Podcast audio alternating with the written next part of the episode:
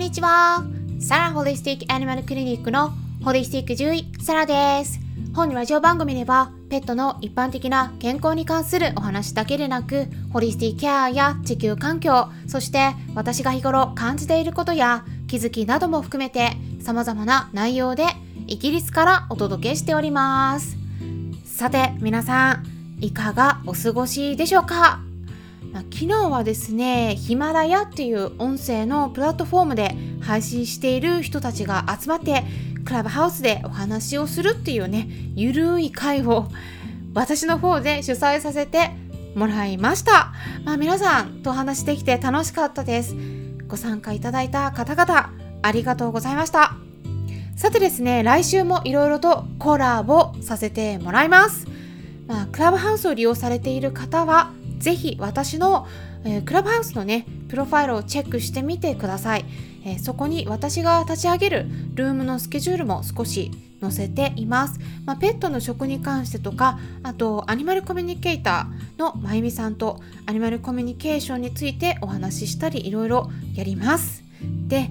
Android ですね。あの利用できないという方もいらっしゃると思うんですけれども朗報があります。はい。まだですね確定ではないんですけれども Android でも結構早い段階で利用できるのようになるで ちょっとなんか利用できるように なるのではないかって言われているんですね。はい、ちょっと変な、時々、時々変なスイッチ入ります。すいません。はい。クラブハウスをね、作った会社の CEO の方であるね、ポール・デイビッドソンっていう方いらっしゃるんですけど、ポールさん、5月中旬くらいまでに Android 携帯でも利用できるようにしたいとおっしゃっていたそうですなので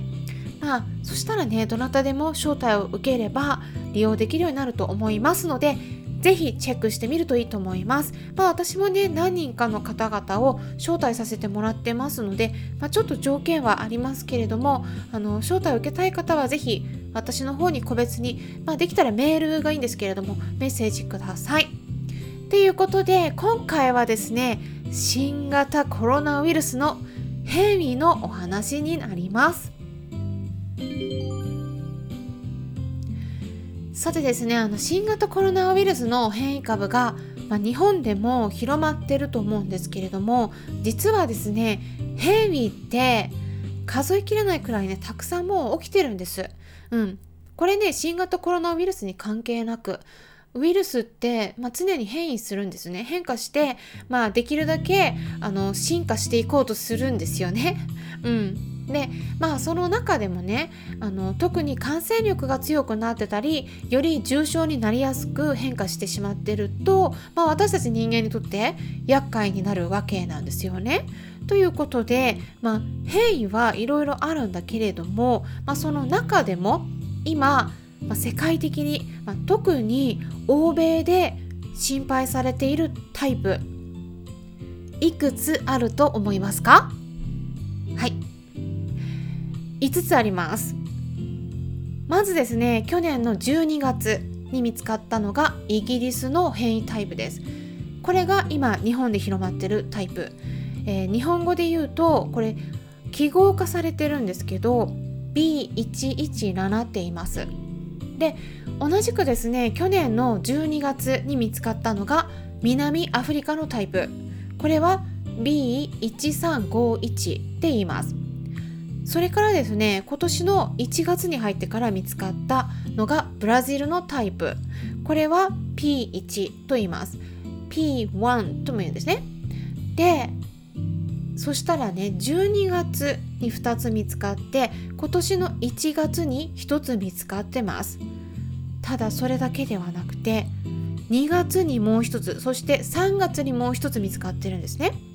それが何かっていうと2月と3月に見つかってるのはアメリカのタイプです。でこれは B1427 と B1429 です。でこれがねあのね今アメリカでかなりね感染が増えちゃってるんですね。で、まあ、英語になってしまうんですけれどもアメリカの疾病予防管理センターの CDC ですねのウェブサイトにも記載されているので興味のある方は是非見てみてくださいでイギリスではねアメリカのタイプそこまでまだ流行はしていないんですけれどもうんまあ、他のイギリスと南アフリカそしてブラジルのタイプこの3つ。これはね全部入ってきてしまってるんですね。うん、なのですごくね注意されてます、まあ、最近やっとやっとね感染者数死者の数やっと減ってきてるんですけどでねこれ変異株ね 実はねヨーロッパの方にもまだあるんですよ、うん、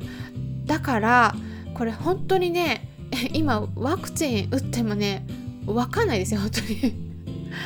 うんあの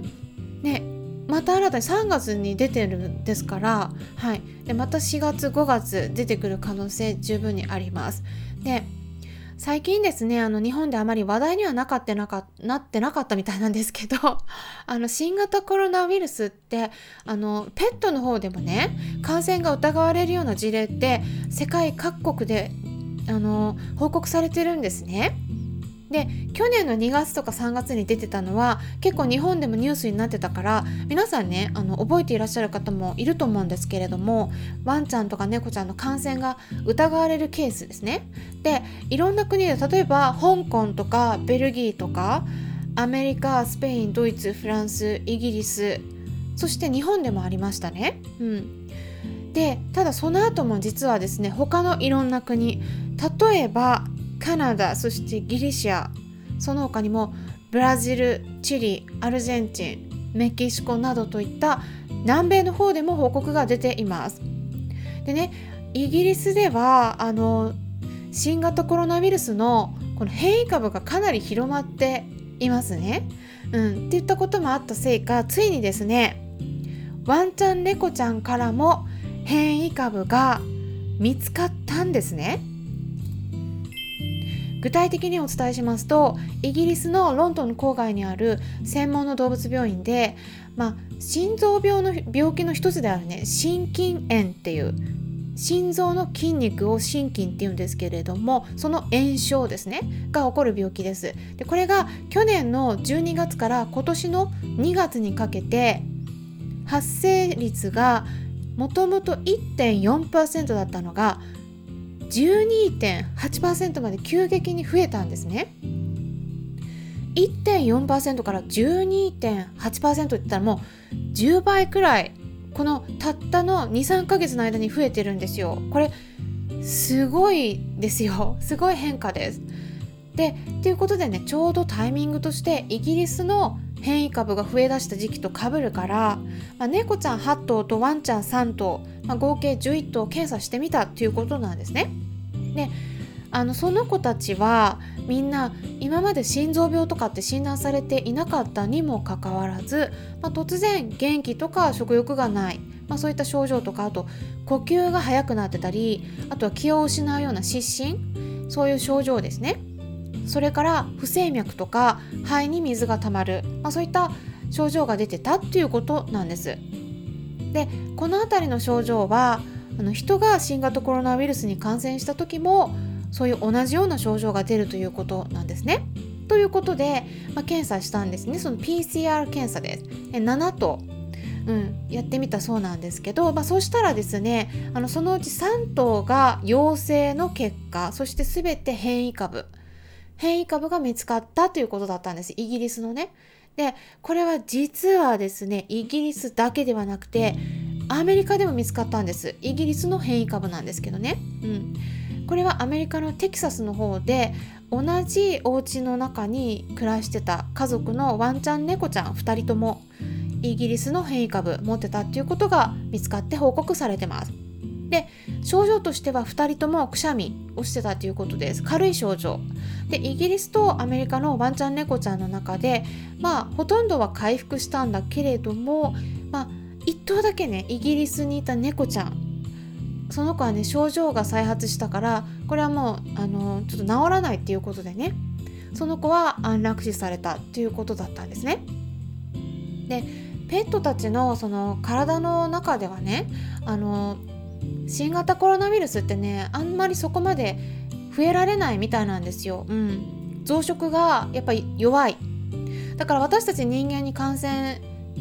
あのした時とはそこまでひどい症状はペットたちの場合ワンちゃん猫ちゃんとかは出にくいって言われてますよね、うん、だからペットたちがねそうするとじゃあ人間にうつすかっていうとあんまりそれはね考えにくいんですよ。症状もそんなに強く出ないので。っていうことはねそのペットたちワンちゃん猫ちゃんたちは飼い主さんなどといったそういう周りにいた人間から移されたんじゃないかってね言われてるんですね。だから